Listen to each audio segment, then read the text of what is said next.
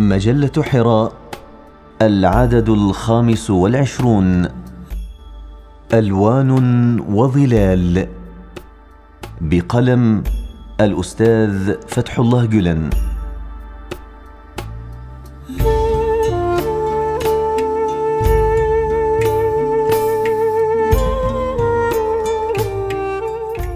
السائرون.